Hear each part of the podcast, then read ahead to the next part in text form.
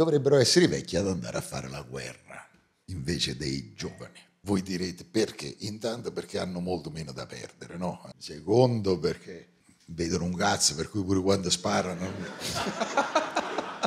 non la chiappano a quell'altra, no? Non lo pigliano, non già fanno.